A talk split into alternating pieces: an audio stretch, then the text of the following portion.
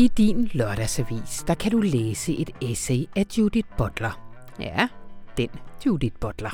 Amerikansk filosof og queer-teoretiker Judith Butler. For så seje venner har vi nemlig. Under overskriften Hvad kan vi bruge Hegel til i dag, der skriver hun blandt andet. Den angst, som er blevet vores stadige ledsager, er det let at forme til en bestemt overbevisning. At jorden er fortabt, og at demokratiet er nået til en ende. At alle forhåbninger til en bedre fremtid er afløst. En sådan fatalisme udspringer dog af en overdreven vidshed. Hvis man om en epoke kan hævde, at nu er den forbi, betyder det blot, at vi har mistet vores sikre fornemmelse for historiens gang. Og nu må vi spørge os selv, jamen i hvilken tidsalder lever vi da? I sine overvejelser om den franske revolution formulerer Hegel selv spørgsmålet som det afgørende spørgsmål, der må stilles på revolutionens præmisser. I hvilken tid lever vi? Naturligvis vil jeg ikke påstå, at vi lever i revolutionære tider. Måske gør vi, men så har jeg ikke lagt mærke til det. Snarere vil jeg hævde, at en bestemt tidsramme for vores erfaring er blevet ugyldig. Måske fordi vi gennem mangfoldige interkulturelle møder har indset, at andre mennesker kan leve i nogle helt andre forståelser af fortid, nutid og fremtid. Eller fordi det, nogen kalder fremskridt, for andre har betydet ødelæggelse. Vi har til syneladende dyrket en fejlagtig tro på, at tiden så at sige bevæger sig fremad i en ret linje, uden nogen fare for regression eller omslag. Anledningen til essayet er selvfølgelig, at Geo Wilhelm Friedrich Hegel denne sommer fylder 250 år. Og at information derfor har sat sig for, at alle inden den her sommer er overstået, og jeg siger alle, fatter præcis, hvor afgørende han har været for den måde, vi tænker. Nu er det sådan, at Judith Butler bare ikke kunne den dag. Så i stedet for, så får jeg Rune Lykkeberg på besøg, og det er jo ikke så dårlig en vikar. Endda. Jeg lover jer at gøre mit aller, allerbedste for at lege total hækelblank på dine vegne. Og det var ikke nogen vanskelig opgave at løse. Mit navn det er Anna von Sperling, og det her det er Radioinformation. Og i den her uge, der skal vi også tale om Rusland, fordi at torsdag faldt resultatet jo af den folkeafstemning, der skulle afgøre, om præsident Vladimir Putin har folkelig opbakning til en række forfatningsændringer. Herunder en, der sikrer, at han kan blive trygt i Kreml helt til 2036. Den var så allerede egentlig vedtaget, og derfor blev det lidt en bizar popularitetsafstemning, som han til ingens overraskelse vandt. Men hvorfor er afstemningen så vigtig for Putin lige nu, og hvad er der egentlig tilbage af manøvrerum for oppositionen i Rusland? Vores Ruslands medarbejder Ida Spar Ulrik kommer i studiet. Og så skal vi tale om en vanskelig sag. Om det drab på Bornholm, der har været afsat for en hæftig debat om hate crimes i Danmark, og ikke mindst om mediernes rolle i den forbindelse. Natten til tirsdag i sidste uge, der døde en 28-årig dansk-tanzaniansk mand, efter at være blevet mishandlet i Nordskoven ved Rønne. Politiet anholdt dagen efter to brødre på 25 og 23 år og sigtede dem for drabet. I et lukket grundlovsforhør, der er de blevet fængslet i forløb i fire uger. Journalist på indlandsredaktionen Sebastian Abrahamsen har besøgt Bornholm for at finde ud af, hvad man på nuværende tidspunkt ved om gerningsmændene. Rigtig hjertelig velkommen til.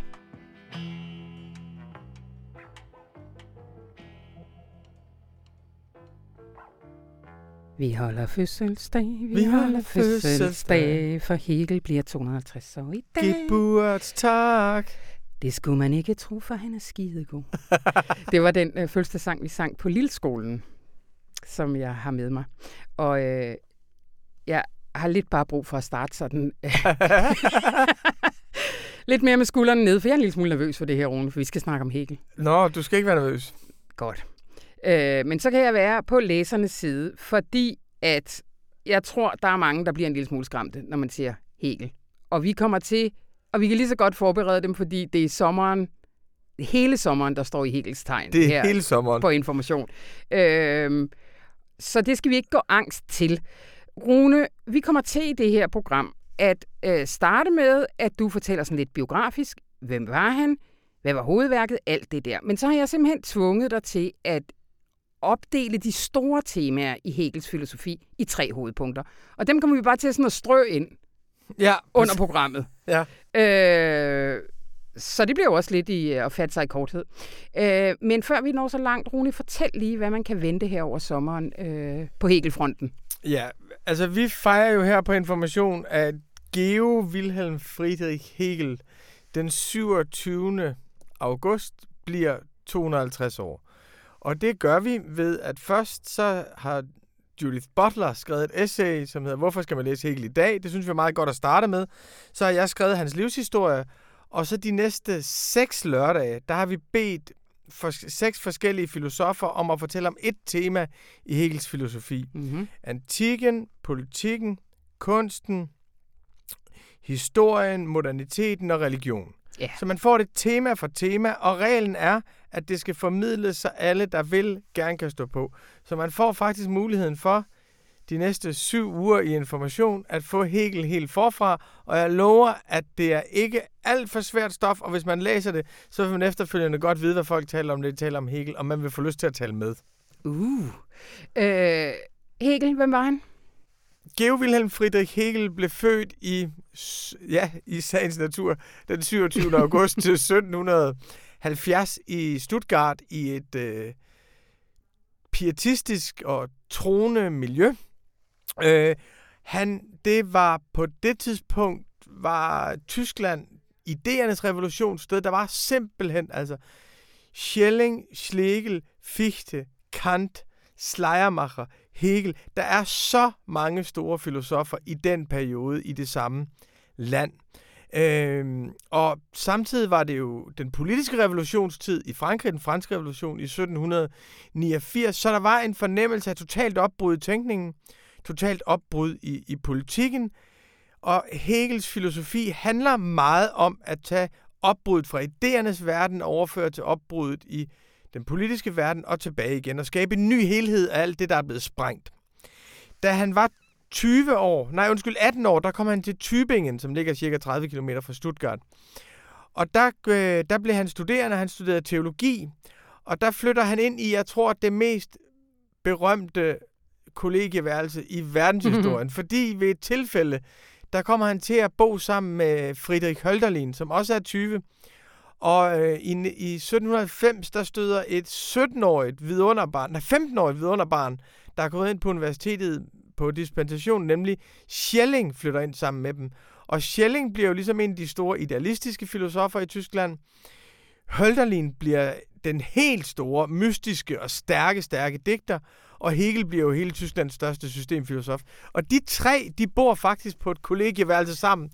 De sidder og drikker vin sammen hele natten, de diskuterer, og de øh, synger Marseillaisen over den franske revolution. De skriver et systemfragment sammen, og de har en forestilling om, at de, at de er den usynlige kirke, mm. den sande Jesus, som er en moralsk Jesus, som er, er i oprør mod den synlige kirke, som er det miljø, de vokser op i. Så Hegel bliver formet af de her 3-4 år, og alt hvad de 3-4 alt hvad de der tre genier bedriver sammen, er på en eller anden måde spor til hele hans filosofi. Der er tre ting, de går meget op i. Det ene, det er Jesus.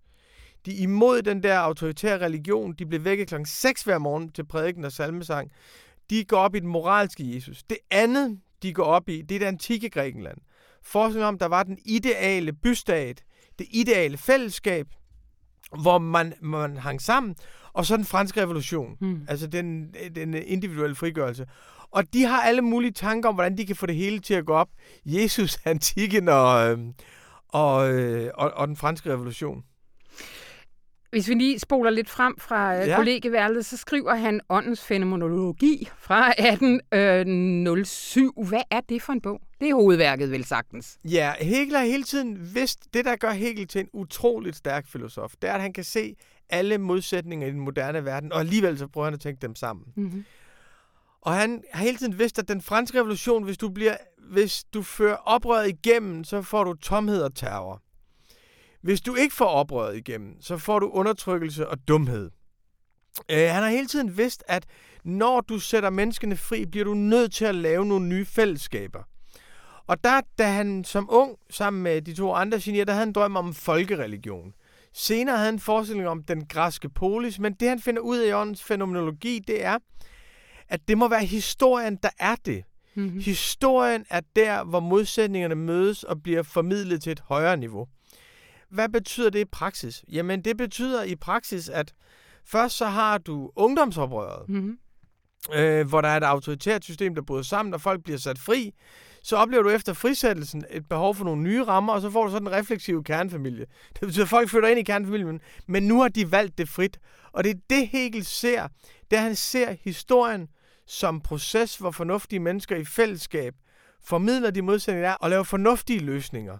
Og øh, det kommer vi jo tilbage til senere, at det er faktisk verdensånden, der er på arbejde. Men det er det fantastiske ved åndens fænomenologi, det er, at den forstår alle oprørende fra tiden, og hvad der kan gå galt, og den laver en ny helhed. Mm. Hvad er dit eget forhold til Hegel? Jeg elsker Hegel. Ja. Øhm, jeg har Hegel, jeg, der, er en, øh, der, der er en fortælling af Foucault, som er, Foucault sagde, at hans generation, de, de, de løb altid væk fra Hegel. Fordi Hegel er systemtænker, og de vil være fritænkere. Og han sagde, at de stak altid af fra Hegel, de ville frigøre sig fra Hegel, fordi han var den store faderskikkelse. Han sagde, hver eneste gang, de stak af fra Hegel og kom ned ad en gang, hvor de troede, nu var de endelig sluppet fri, og der var helt mørkt, og de nu endelig havde fundet deres egen vej, så drejede de om hjørnet, så stod Hegel og havde slået armen ud og sagde, velkommen hjem. og det er fordi, at alle de konflikter, som man bliver ved med at blive forbløffet over, opstår i det, i det moderne samfund, de er tænkt og formuleret hos Hegel. Og noget af det, der er aller, aller vanskeligst at forstå faktisk, det er, hvordan din frihed og min frihed er afhængig af, at der er nogle idéer og nogle idealer, vi kan referere til, som gør, at vi to kan tale sammen, som gør, at du kan protestere, hvis jeg er en urinlig chef, og, og at vi to kan have en samtale om... Altså det der med, at idéerne bliver virkelig i et rum mellem os. Jeg mm-hmm. elsker det engelske udtryk Space of Reasons. Mm. Og det er det, Hegel er for mig. Det er ham, der har vist, hvordan fornuften bliver virkelig i rum imellem os. Yes. Lad os så komme over til kernebegreberne, Rune. Og øh, du kan lige... Jeg tror, der er lige tid i dette indslag. Ja, kom lige med det første. Frihed. Frihed, kom med det. Hegel har, har en forståelse af, at frihed er tre forskellige, vi kan kalde det ting, for at gøre det nemt. Mm-hmm. Og at man skal tænke alle tre ting sammen, hvis man vil gøre mennesket fri. Den ene form for frihed, det er den liberale form for frihed. Det er frihed fra, at nogen bestemmer over dig. Det er i meget høj grad menneskerettighederne, så den franske revolutionsfrihed. Alle har retten til, at man ikke krænker dem. Ikke? Det er frihed ja. fra overgreb, undertrykkelse, frihed til at sige, hvad du vil. Det er den ene ting, det er frihed fra. Det er oprørensfriheden. Den anden frihed, det er friheden til. Det er frihed til at gøre noget. Det forudsætter for eksempel, at du har en uddannelse, hvis du skal være fri til at gøre dig gældende i det, i det offentlige liv. Det forudsætter for eksempel, at du har et sprog, hvis du skal være fri til at omgås andre mennesker. Så friheden fra, det er noget, der er væk fra dig, folk, der vil bestemme over dig. Friheden til, det er de ressourcer, du skal bruge for at kunne gøre, for at kunne realisere dig selv som menneske. Øhm, så frihed fra og frihed til. Men så har en tredje form for frihed, som er ekstremt vigtig. Og det er friheden til at være en del af et vi. Friheden til at kunne handle i fællesskab. Mm-hmm. Når jeg siger, jeg vil fandme ikke finde mig i det, så appellerer jeg implicit til et vi, hvor folk siger, hvis Rune ikke vil finde sig i det, så er det fordi en almen regel er blevet krænket, så må vi tage over. Mm-hmm. Ikke? Så man er ikke et frit menneske, hvis man ikke kan handle som kollektiv. Og de ting hænger sammen i den forstand, at hvis jeg siger, jeg vil være fri fra, at nogen bestemmer over mig, hvis de så bestemmer over mig, så vil jeg fandme kunne appellere til et vi, der skal gøre noget. Mm. Og pointen her, det er, at du kan aldrig blive fri alene. Og det er liberalisterne og rigtig mange ungdomsoprør og progressivt tager fejl af. De tror, fri det er noget, vi er, mm-hmm. og så skal samfundet bevare friheden. Nej, samfundet skaber friheden. Frihed er socialt. Først har du et samfund, der skaber din frihed, og så kan du begynde mm. at få rettigheder. Så frihed er tre forskellige ting, og du kan aldrig blive fri alene, og din frihed afhænger af andres, og at du kan handle i et fælles vi. Og, og hvad kan vi bruge det til i dag? Hvad hvis vi, hvis, hvis vi læste lidt, hvis vi, vi huskede lidt mere de friheder i, i Hegels univers? Jamen for eksempel, når du siger, at du har nogle entreprenører i vores samfund, som tjener enormt mange penge. Mm de kan tjene enormt mange penge ved, at de kan opføre en bank. Og der må man bare sige, så har vi jo en forskning om, at de har skabt deres egen rigdom selv. Der må man bare sige, nej, de har ikke skabt deres egen rigdom selv, for de kører på nogle veje, som er skabt af fællesskabet. De lever i et samfund, hvor der er et politi, der sikrer sig, at de ikke bliver overfaldet. Der er nogen, der opkræver skat. Der er nogen, der har skoler, som gør, at de får uddannet arbejdskraft. Så alle vores individuelle frugter har i virkeligheden sociale kilder. Mm. Så det er et, et mm. eksempel, som venstreorienteret vil bruge det til. Godt. Rune, vi vender tilbage lidt senere med dig.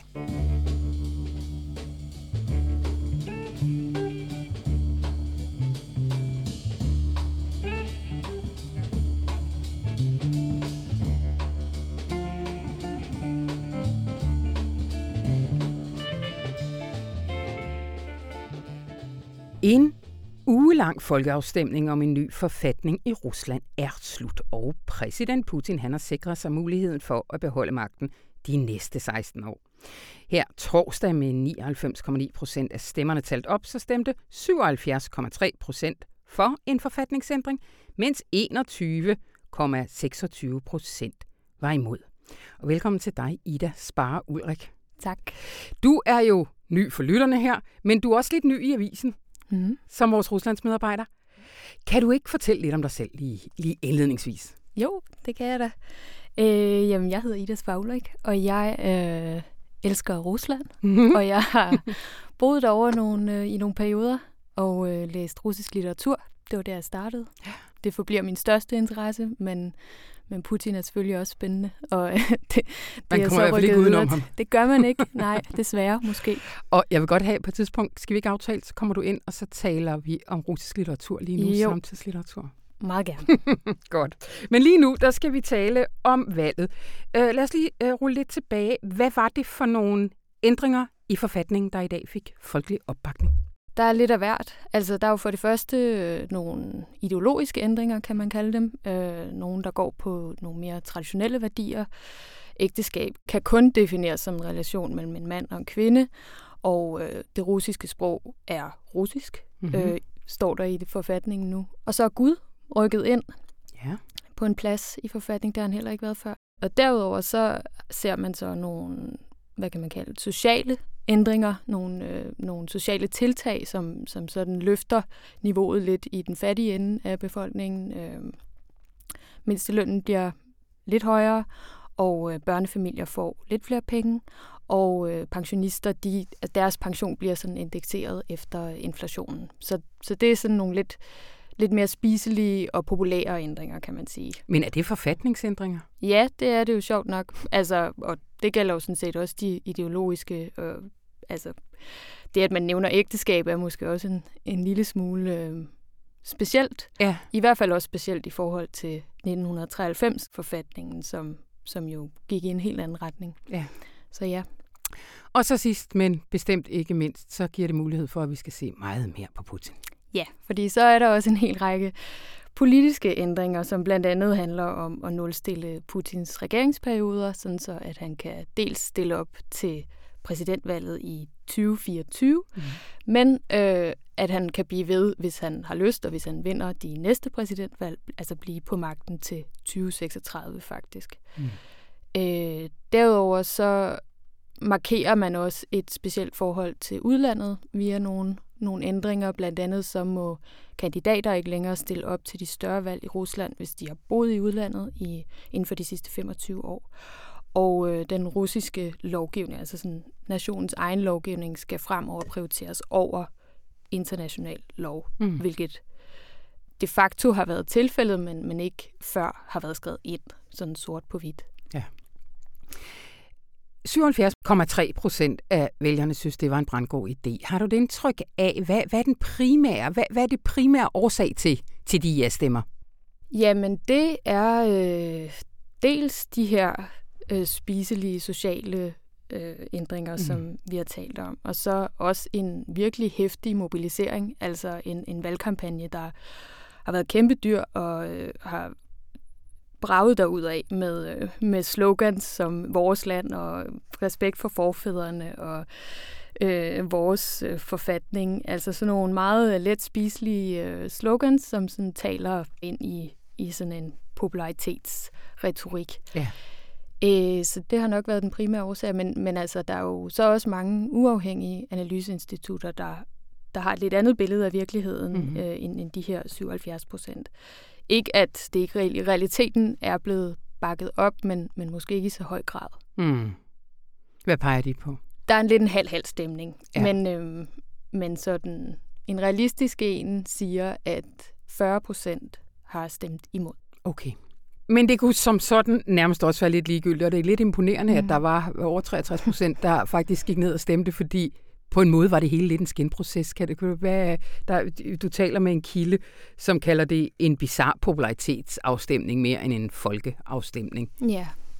ja, altså fordi egentlig så hele den her forfatning var jo i princippet vedtaget i, øh, i parlamentet og, og var godkendt af forfatningsdomstolen, så, så der var jo ikke nogen årsag til, at befolkningen skulle slæbes ned i, øh, til stemmeurnerne.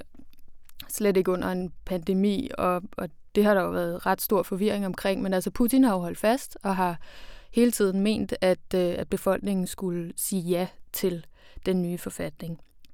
Og at det så er en bizarre popularitetsafstemning, det, det skyldes jo, at mange har synes, at hele institutionen omkring det her valg og selve valghandlingen har været så mærkelig. Altså folk har stemt øh, ved bagsmækken af en bil i nogle byer, og andre byer har der siddet en valgrepræsentant på en parkbænk, og så folk kunne komme forbi og, og smide deres øh, papirstemme i. Mm. Så har der været hele det elektroniske valgsystem, som også har fået kæmpestor kritik for at, at på forhånd stemme for, øh, for visse vælgere, som så er dukket op fysisk og fået at vide, at, at når I har allerede stemt, så I bedes gå hjem igen. Mm. øhm, så på den måde har det været mm. lidt af et show. Mm. Hvorfor har det været så vigtigt for Putin? Altså, der er jo også folk, der peger på, der skal være regionalvalg til efteråret. Den blev allerede udskudt på grund af covid-19 øh, afstemning. Der skal være regionalvalg til efteråret. Hvorfor ikke bare vente? Det ville være billigere og nemmere og sådan noget. Hvorfor har han haft så meget hast på det? Jamen, det vil helt klart være nemmere. Det vil helt klart være billigere. Mm. Men det er også mere usikkert til efteråret, fordi at der er en økonomisk krise på vej potentielt i mm. Rusland på grund af covid-19. Ja. Øhm, og derfor har det været det vindue, man ligesom har, har set, at, øh, at, at det er nu eller aldrig. Ja. Derudover så var det jo meningen, at, at folkeafstemningen skulle afholdes den 22. april, og det gælder jo også om at have noget momentum. Mm. Altså, øh. Og han har også oplevet stigende kritik for sin takling af pandemien. Kan du ja. sige lidt om det? Ja, han har øh, fra start næsten øh, fået kritik for at have trukket sig tilbage og ikke rigtig tilbudt nogle konkrete løsninger eller, eller noget konkret hjælp til, til de guvernører og til regionerne, som, øh, som så har hængt på, på opgaven og ikke har haft ressourcer, men egentlig heller ikke rigtig øh, kompetencer til mm. at, at takle en kæmpe epidemi.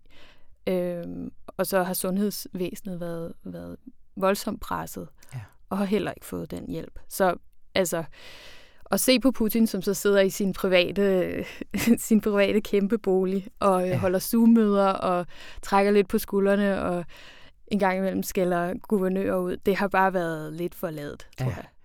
Og det eneste, man vel næsten kan finde på at sige positivt om et autoritært styre, det er, at de burde kunne handle ja. i den her situation, og det kunne han bare ikke. Nej, det, øh, nej, man har været for optaget af, af andre ting. Ja. ja. Hvorfor er han så optaget af popularitet? Altså, hvorfor er det så dødvigtigt for ham nu, når han har fået gennemført det her, at få befolkningens opbakning til det?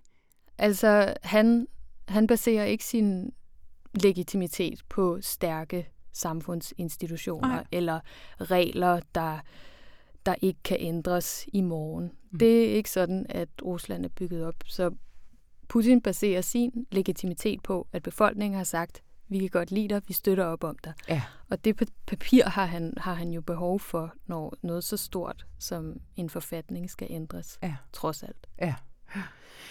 Du har talt med en øh, med tre unge russere. Jeg synes, det er ret sjovt, fordi du spørger den ene af dem, hvordan er det at have haft den samme præsident hele sin levetid? Og det er altså en 21-årig øh, mand, der hedder Salavat. Ja.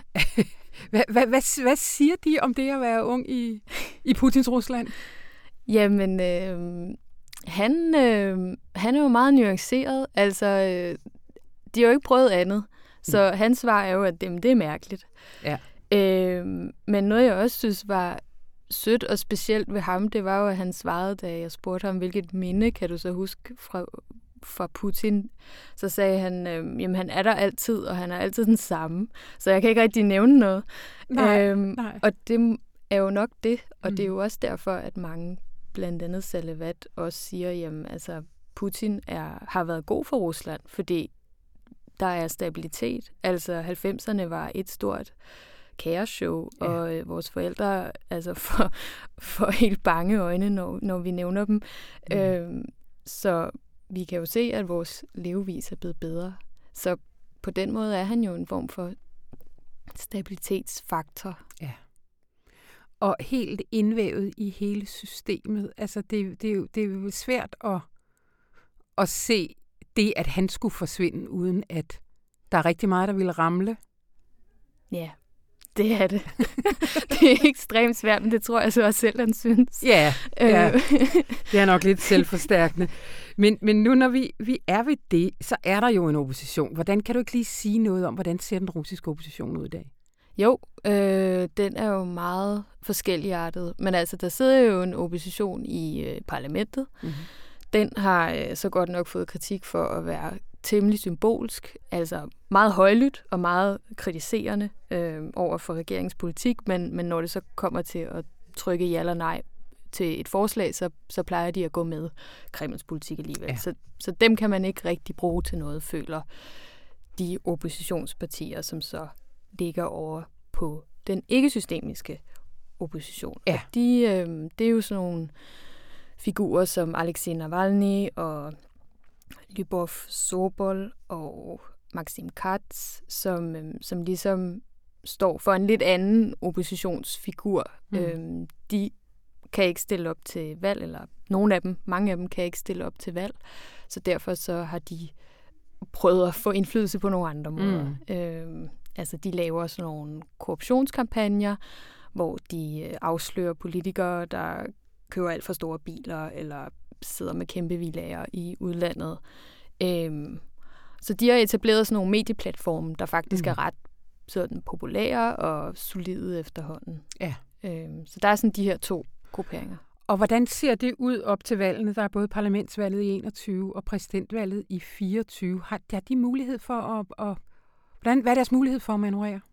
Hmm, ja, altså de, øh, de får jo indskrænket deres muligheder i de her år, kan ja. man sige. Altså fordi at begrænsningerne i forhold til at stille op, de hele tiden bliver flere og flere. Altså, øh, så kan man ikke være anholdt i forbindelse med en demonstration.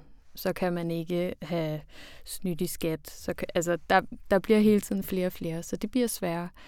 Øhm, og derfor så har et forslag til en taktik fra for eksempel Alexei Navalny, det har jo været det her med at stemme klogt. Det vil sige, stem på de kandidater, der ved det pågældende valg har størst chance for at slå Forenet Rusland, som er Putins parti. Ja. Stem på dem, stem taktisk. Vi skal bare igennem. Ja. Og lige her til allersidst, jeg synes, der er noget, der er virkelig interessant, og som, som hele covid-krisen måske også har styrket, og det er, at ude lokalt er der faktisk nogen, der handler lidt anderledes. Ja. Øh, og der kunne måske være nogle muligheder, eller, eller hvad? Kan du ikke sige lidt om det? Jo, øh, så kunne man jo nok bare starte med, at Rusland er et, et normalt land, kan man sige, der fungerer ligesom os, mm. og som har et, et rigtig godt civilsamfund ja. ude i lokalsamfundene. Ja. Øh, med øh, en infrastruktur for politisk engagement og små foreninger, og også aktivistiske sager, der bliver vundet en gang imellem i forbindelse med blandt andet miljø og, øh, og så videre. Så der er klart en sådan spirende grobund. Og det er der jo så også nogle jagttager, mm. der, øh, der mener, at man burde fokusere mere på. Ja. Øh, og komme derud og øh, altså, ja, vende opmærksomheden der frem for mod Kreml, ja. der lukker sig mere og mere om sig selv. Godt. På denne lidt håbefulde note. Tusind tak, Ida Spareuland.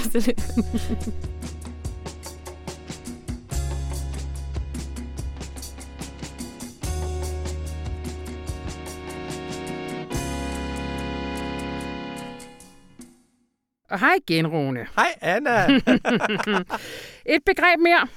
Verdensånden. Yes. Og det er jo et begreb, Hegel han bruger i åndens fænomenologi fra 1807. Og verdensånden, når jeg siger til folk, at jeg tror på verdensånden, så tror de altid, at jeg er sindssyg. Fordi Hegel har den forestilling om, at generation efter generation, der laver vi et fælles arbejde som mennesker på at, hold nu godt fast, realisere fornuften i verden. Realisere fornuften i verden, det kan betyde, at man anerkender den franske revolution. Et hvert menneskeliv er ukrænkeligt. Øh, så får du institutioner, der beskytter det enkelte menneskeliv. Så får du nogle domstole, der forvalter det. Og så får du borgere. Så bliver det til noget, som den enkelte borger godt ved. Jeg skal ikke finde mig i, at der er nogen, der bare stiller mig i fængsel uden grundlovsforhør. Mhm. Ikke? Mhm. På den måde, der kan man sige, det som bliver nedskrevet i menneskerettighedserklæringen, som går langt tilbage, det bliver mere og mere realiseret i vores krop og i vores fællesskab. Hegels pointe er, at det er der ikke et menneske, der har gjort. Vi har alle sammen gjort små ting. Der var en, der skrev menneskerettigheden. Der var nogen, der demonstrerede for det. Der var en, der lavede civil rights i, i USA. Der var nogen, der råbte op et andet sted. Og alle vores små indsatser, de bidrager til, at verdensånden bliver realiseret i vores institutioner. Og det lyder altid sindssygt, når jeg siger det, at jeg tror på, når en vigtig ting, verdensånden er ikke noget i sig selv. Det er kun menneskene, der kan realisere verdensånden. Det, verdensånden findes ikke. Mm. Den er, det er hvor, vi menneskers indsats. Det er noget, vi gør. Det er det, vi i fællesskab skaber ned igennem generationer. Og når så folk siger, verdensånden, hvorfor tror du på det? Så siger jeg, "Jamen, du kan bare skifte ud med fremskridtet. Mm. Troen på, at din frihed som kvinde, det er jo fuldstændig indgroet for dig. Den er jo afhængig af alle mulige fremskridt lang tid før dig, lige fra damptrumlen, ikke? Og så op til de hårde hvidevarer, og så til feminister og til socialstat. Altså, vi, og, og vi håber jo også på, ikke bare på information, men at de små ting, vi gør i vores eget liv, at de faktisk bidrager mm. til det fælles bedste. Så summen af menneskenes bestræbelser på at gøre, skabe et bedre liv for de næste, det er verdensånden. Og det giver mig sådan en enorm frihed, synes jeg, fordi man tænker ikke sig selv som bare et punkt i historien. Man tænker sig selv som en del af en uendelig kæde. Og hvorfor er det så et bedre begreb end fremskridtet? Fordi det, det tror de fleste af os vel på, eller... Jamen, det, jeg synes, det er fordi fremskridtet, det får... Det, altså, når, når man siger, man tror på fremskridtet, så tror folk altid, at man ikke tror på klima. Ja. Eller man ikke tror på, Ja, på, at der efter slaveri kan komme borgerrettighedskrænkelser. Og efter borgerrettighedskrænkelser, så kan der komme så kan der komme masse indespærring og sådan noget. Så, så det, at man, det er jo en vigtig pointe hos Hegel, at mennesker gør fornuftige ting, eller begrunder alt, hvad de gør fornuftigt, men, men vores hensyn er i konflikt med hinanden. Ja. Så med verdensånden, der forstår man, at det er en fælles indsats med alle mulige forskellige udfald. Det er ikke bare et lineært fremskridt. Nej. godt. Vi vender tilbage til dig.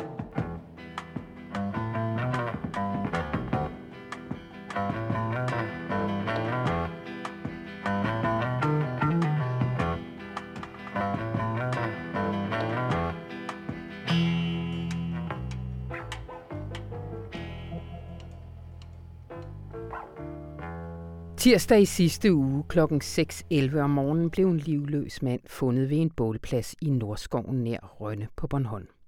Politiet blev kontaktet med det samme, og i løbet af morgenen spærrede Bornholms politi området af sammen med specialister fra Sjælland, gav de sig til at finkæmme skovbogen for spor. Få timer senere, samme eftermiddag, der blev to brødre på henholdsvis 23 og 25 år anholdt og sigtet for drabet. Og velkommen til dig, Sebastian Abrahamsen. Tak skal du have. Vi vender lidt tilbage til, fordi når den her, øh, det her forfærdelige drab øh, er så øh, omdiskuteret lige nu, handler det selvfølgelig om diskussionen om, hvorvidt der er racistiske motiver Ja. indblandet. Og det skal vi nok berøre. Men som udgangspunkt, øh, så er du journalist, og du tog til Bornholm øh, for at finde ud af, hvad vi kan finde ud af om Ja. den her sag, og ikke mindst de to gerningsmænd. Netop, altså netop fordi der har været så stor diskussion om motivet for drabet, har jeg tænkt, at øh, hvis man vil forstå, hvorfor den her mand er død, så er man nødt til at se på gerningsmændene. Ja. Hvem er de? Hvad er de rundet af? Øh, hvad kan have ført til, at de begår et drab? Øh, så jeg, jeg tog til Bornholm og øh, har, har øh, bevæget mig lidt rundt derover, talt med folk, folk, der har haft kendskab til dem, øh, og læst øh, forskellige dokumenter, altså tidligere domme, som den ene har fået for eksempel. Talt med folk, der har gået på uddannelse med den anden. Øh, og der tegner sig et billede af, at de vokser op i en enorm socialt belastet familie, mm-hmm. øh, med en mor, som har diagnoser, og de har begge to selv øh, Aspergers syndrom, som er en form for autisme. Den ene har også øh, ADHD. Og de har så begge to øh, blevet en del af sådan et, et festmiljø, hvor de er gået enormt meget i byen og har drukket og taget masser af stoffer. Øh, og generelt har opført sig øh, voldsomt og aggressivt, og især den yngste bror kunne blive meget voldelig, ifølge hvad jeg har hørt. Øh, og han er også tidligere dømt for vold. Mm. Øhm, prøv, lige at, prøv lige at tage os tilbage, fordi du fortæller lidt historien øh, om, mm. om, om moren, der kommer til Bornholm. Jo, altså moren blev øh, skilt fra, fra drengenes far og flyttet til Bornholm. Der er i virkeligheden tre brødre. Den ældste er så en helt anden type, øh, har ikke noget med det her at gøre overhovedet. Og de to yngste er så dem, der formentlig er involveret i det her drab her. Øh, og moren flytter så til Bornholm med sine sønner alene og, øh, og forsøger jo at, at opfostre dem, øh, men har enormt svært ved det, og har svært ved især de to yngste, som jo har diagnoser. Øh, hun finder heller aldrig noget arbejde. Hun kommer på førtidspension i en meget tidlig alder, og virker til at være en lille smule uformående som forældre. Og de to yngste drenge her får så til synligheden ikke rigtig den støtte, de måske har haft brug for med deres diagnoser. Og, Nej, fordi øh, hun, øh, hun anerkender selv sin uformåenhed og mm. beder om hjælp. Altså hun forsøger i hvert fald at få drengene udredt, da de er helt små, øh, men bliver nødt til selv at, at tage dem til en klinik i Aarhus, hvor de så får konstateret øh, Aspergers syndrom, og den ene øh, for os øh, bliver også diagnostiseret med ADHD. Mm. Og går i specialbørnehaver også, ikke? Jo, det gør de, og de får pædagogisk støtte gennem hele skolegangen, og øh, i hvert fald den ene af dem har gået en specialklasse i de større klasser, men får aldrig taget sin afgangseksamen fra 9. klasse. Øh, og siden da øh, ser livet for den yngste af dem øh, ikke særlig godt ud. Altså han, han flytter rundt på forskellige bosteder og er også indlagt på psykiatrisk afdeling. Øhm, han får en dom for at overfalde en, en pædagog på et bosted med, med peberspray. Øh, senere, får han, senere i år fik han så også en, en dom for at sælge narko på Pusher Street øh, her i København på Christiania. Øh, så han er begyndt at færdes i sådan et øh, lyssky miljø, altså et narkomiljø, øh, og er samtidig også kendt for at være enormt voldelig. Mm. Hvad, hvad siger de uh, unge, du har talt med på Bornholm om, om brødrene i, i nattelivet? Altså mange kender til dem øh, og stødt på dem, eller kender nogen, der kender dem.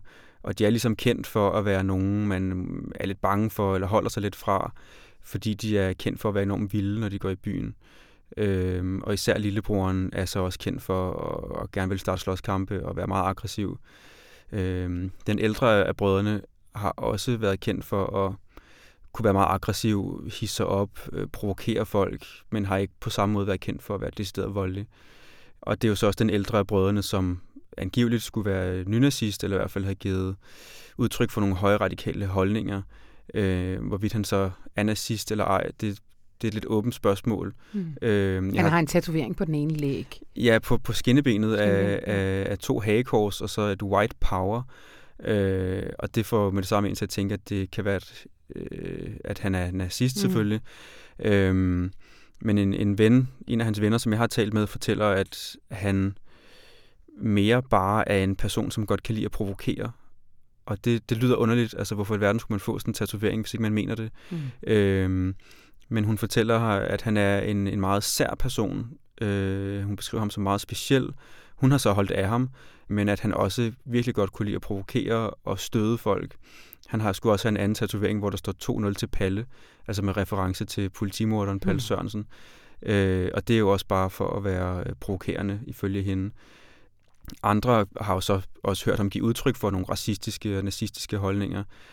Men det er svært at finde ud af præcis, ja. hvad han egentlig mener, og i hvor høj grad han også bare er en lidt en særling, som har en diagnose, altså Aspergers. Typisk, når man har Aspergers syndrom, så har man svært ved at forstå sociale normer, man har svært ved at kommunikere, man har svært ved at forstå andre mennesker, og man kan interessere sig... Det skal sig... siges, at Asperger ja. er jo et spektrum. Ja, ja. Det kan være fra Helt, øh, ja, ja, fuldstændig øh, velfungerende ja. mennesker, der... Ja. Det har du ret i. Ja. Øh, men de to brødre her, tror jeg, har lidt af det i rimelig hård grad. Ja. Øh, men så det er altså... Det er ikke så sort-hvidt, som man umiddelbart skulle tro, når man ser en mand med hagekors tatoveret på benet, og som godt kan lide at gå til Rasmus Paludan-fester og øh, øh, synge nazistiske sange, mm. som nogen også har fortalt mig, at han, han kunne finde på at gøre. Altså, det er svært at vide, hvad han ja. egentlig mener, og om han bare, øh, eller i hvor høj grad han bare er en lidt sær person, mm. som godt kan lide at provokere på alle mulige måder. Det er jo sindssygt svært, det her. Det er sindssygt svært, mm. hvordan vi skal, vi som medier skal øh, have gøre med det her. Det er sindssygt svært lige nu, os to at sidde og snakke om. Mm. Vi har mm. også talt en del om før. Vi tændte mikrofonerne, hvordan man overhovedet kan gøre det, ikke? Mm. fordi at jeg er da ret sikker på, at der sidder nogen ude og lytter til det her nu, der siger, ja, det er fandme typisk, at når det så er en hvid højre radikal, så finder vi psykologiske forklaringer, mm. hvor imod enhver, der øh, råber Allah Akbar og gør noget, vi ikke kan lide bagefter, er en del af en større islamisk politisk... Altså, ja. øh, når, altså det, er jo, Helt klart. det er jo det, vi ligesom nødvendigvis kommer til at tale ind i. Ja. Eller, hvad og tænker jeg skal slet det? ikke forsøge at bortforklare det, han har gjort, eller noget som helst. Øh, og jeg vil heller ikke afvise, at han er racist øh, eller nazist. Det er der nogen, der mener, og det kan sagtens være. Jeg prøver bare at forstå, hvad der ledte frem til det her drab her, ja. og hvad der kan ligge bag. Og øh, sådan som politiet har forklaret det, og anklagemyndigheden har forklaret det, så er der ikke noget, der ifølge dem tyder på, at racisme har spillet en rolle i forhold til det her drab. Mm. Faktisk skulle øh, offeret og, og den ene gerningsmand, ham med hagekors-tatoveringen, skulle have været bedste venner øh, i de sidste mange år. Mm. Øh, og det er jo svært at få til at hænge sammen, mm. hvis det, han så pludselig skulle udsætte sin gode ven for en hadforbrydelse på grund af hans hudfarve. Øh, øh, så det, det er svært at forstå, mm. hvad der helt ligger bag politiet. Men samtidig så spørger du spørger også anklageren på Bornholm. Mm. Kan du ikke lige forklare, altså du spørger hende om, kan det ikke samtidig både være et andet motiv, men racisme ja. spiller ind? Jo, det kan man jo nemlig godt forestille sig. Altså det, som anklageren på Bornholm har sagt, er, at ifølge dem handler motivet om en eller anden personlig relation, der er gået galt. Ja.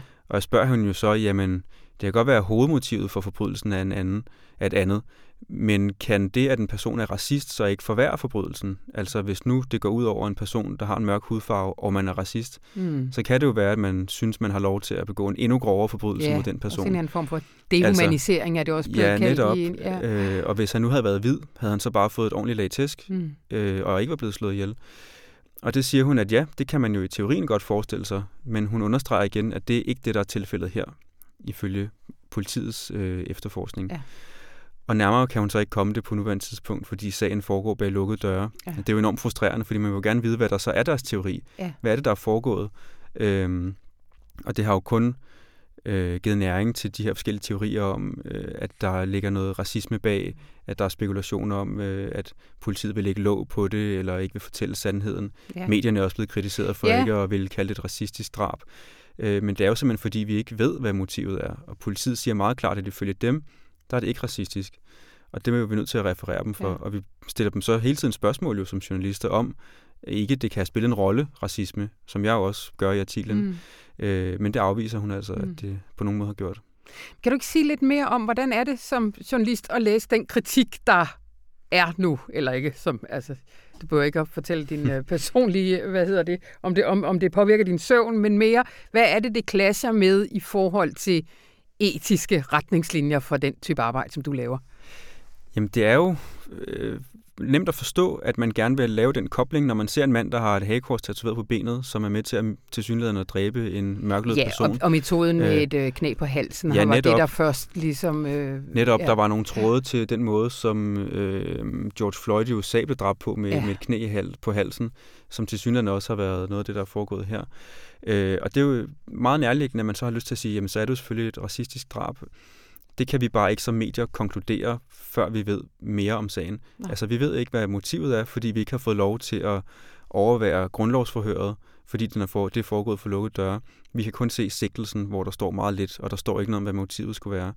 Øhm, men det, der jo selvfølgelig er et enormt behov for blandt mange mennesker, det er at få forklaret, hvad det er, der er foregået her. Og mange tænker med det samme, naturligt nok, at det må være et racistisk motiveret drab. Og når man så ikke kan få det bekræftet nogen steder, øh, og nogen siger, at der er noget helt andet på spil, så giver det jo grobund for en masse konspirationsteorier om, at politiet og medierne dækker over det, mm. og at der skulle ligge en eller anden form for indgroet racisme bag i både medierne og politiet. Mm. Øhm, Og det er jo den slags, der sker, når, når politiet kan give flere oplysninger, ja. især i sådan en sag, som lander lige midt i en enorm diskussion, som foregår over hele verden, om racisme og politivold og øh, så videre, så videre. Ikke? Og vi har jo også haft kæmpe Black Lives Matter demonstrationen her i Danmark. Øh, så på den måde lander det jo ned lige midt i den diskussion. Ja. Så det er klart nok, at ja. folk kæder det sammen. De vil gerne have nogle svar. Og når de kan få de svar, så begynder man måske at lede efter nogle sammenhænge, som måske ikke er der, eller som man ja. i hvert fald ikke kan dokumentere. Øhm, og som medier er vi nødt til at være enormt påpasselige og ikke begynde at øh, drage nogle konklusioner, før vi har og mere Og det gælder jo også, nu nævnte jeg lige før i forhold til, til øh, terror, øh, øh, hvad hedder det, øh, at der har vi jo også lært noget, for der er godt nok blevet skidt i nælderne nogle mm. gange ved for hurtigt efter et terrorangreb at konkludere noget om Bestemt. motivet. Øh. Ja. Kan du huske Breivik-angrebet? Der var der jo nogen, der var ude meget hurtigt at sige, at det var klart tydet på øh, islamisk øh, terrorisme, ja. det der. Ja. Så viste det sig så at være en hvid, øh, ja. højre radikal øh, ja. mand fra, fra Norge. Men jeg kan huske, at Breivik, det var, hold kæft, vi også skændtes om det her inde på redaktionsmøderne. Ja, ja det, det har været jeg, før min tid, tror jeg. Det været før din ja. min tid, din tid. Vi er blevet så pæne ved hinanden, men der var der virkelig også sådan nogle, fordi det, der jo bliver skide svært, det er, altså, kan man holde fast i, at Breivik var en højre national terrorist, ved at hvis man samtidig også eftersøger, hvad er det for nogle spor i Breiviks opvækst, mm. altså en mere psykologisk forklaring, kan de to ting egentlig sameksistere, eller ophæver man det politiske motiv ved mm. også at pege på, at han havde et lorteforhold til sin mor? Mm. Altså, ja. det, det bliver... Øhm... Og det synes jeg må være vores opgave som journalister altid at undersøge. Ja. Uanset hvilken form for hadforbrydelse eller terrorangreb, der er tale om, øh, altså netop gå, øh, gå ordentligt til værks og undersøge gerningsmændenes fortid. Hvem er de? Hvordan er de endt sådan der? Øh, og det skal ikke kun være, når der er tale om hvide gerningsmænd. Det skal mm. vi altid gøre. Ja og søge svar. Ja, præcis. Det bliver det sidste ord. Tusind tak, Sebastian. Selv tak.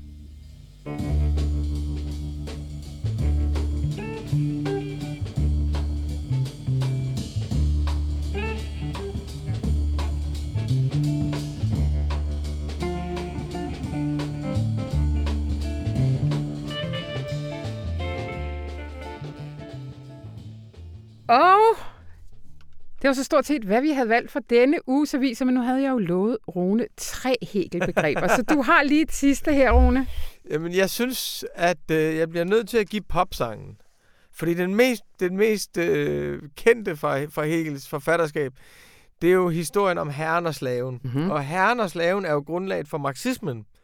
Den er grundlaget for den franske eksistentialisme. Den er grundlaget for ekstremt meget filosofi efterfølgende. Faktisk også fra, fra historiens afslutning. Herren og slaven er en historie om to mænd, der kommer op og slås. Og den, der er bange for at dø, taber slåskampen. Den, der ikke er bange for at dø, vinder slåskampen. Den, der har vundet slåskampen, sætter den anden til at arbejde for sig. Og, og så taberen i slåskampen producerer vi kan sige, at han producerer afgrøder til den anden. Han planter kartofler, som den anden kan spise. Men fordi at taberen i slåskampen faktisk producerer objekter i verden, mens vinderen bare nyder taberens produkter, så er den, der tabte i kampen, vinder i livet, fordi han skaber noget. Mens den, der vandt i kampen, taber i livet, fordi han bare nyder det, som andre har skabt. Og det er fuldstændig geniale ved, det, ved her slavedialektikken, som det hedder. Det er forståelsen af, at der er kamp i tilværelsen, og kampen kalder på noget storhed i os. Og så er der hverdag i tilværelsen, og den kalder ikke på noget storhed. Og nogle gange skal du sørge for at bestemme over andre, men det meste af tiden skal du faktisk bare sørge for at forarbejde din omverden og skabe noget til de andre. Det der her slavedialektikken er jo blevet tolket tusind mm. forskellige gange, men det vigtigste, det er, at den viser, hvordan kabalen kan ikke gå op i menneskelige anlæggende. Den, den vil altid være i konflikt med sig selv. Så her slavedialektikken, det fylder kun tre sider i åndens fenomenologi, og det er sjovt at læse, og jeg lover, at det bliver hos jer resten af jeres liv. Det lyder godt. Øh, Rune Lykkeberg, tusind tak. Og... Tror du på verdensånden nu, Anna? Det kan du pænt på. jeg vil prøve det af allerede i weekenden. på et eller andet tilfældigt menneske. Øh, tusind tak, Rune Lykkeberg, og tusind tak til jer lyttere, fordi det var nemlig alt, hvad vi havde for denne gang. Lyt med næste gang, hvor vi fortsætter lidt stemningen i dag, fordi der skal vi nemlig tale om den teoretiske fysiks avantgarde. Jeg er sikker på, at jeg heller ikke bliver voldsomt markant i den samtale. Øh, men, men tusind tak for denne gang. Mit navn det er Anna von Sperling, og det her program det var klippet af Anne Pilegaard Petersen. Og så ønsker jeg dig en rigtig god weekend.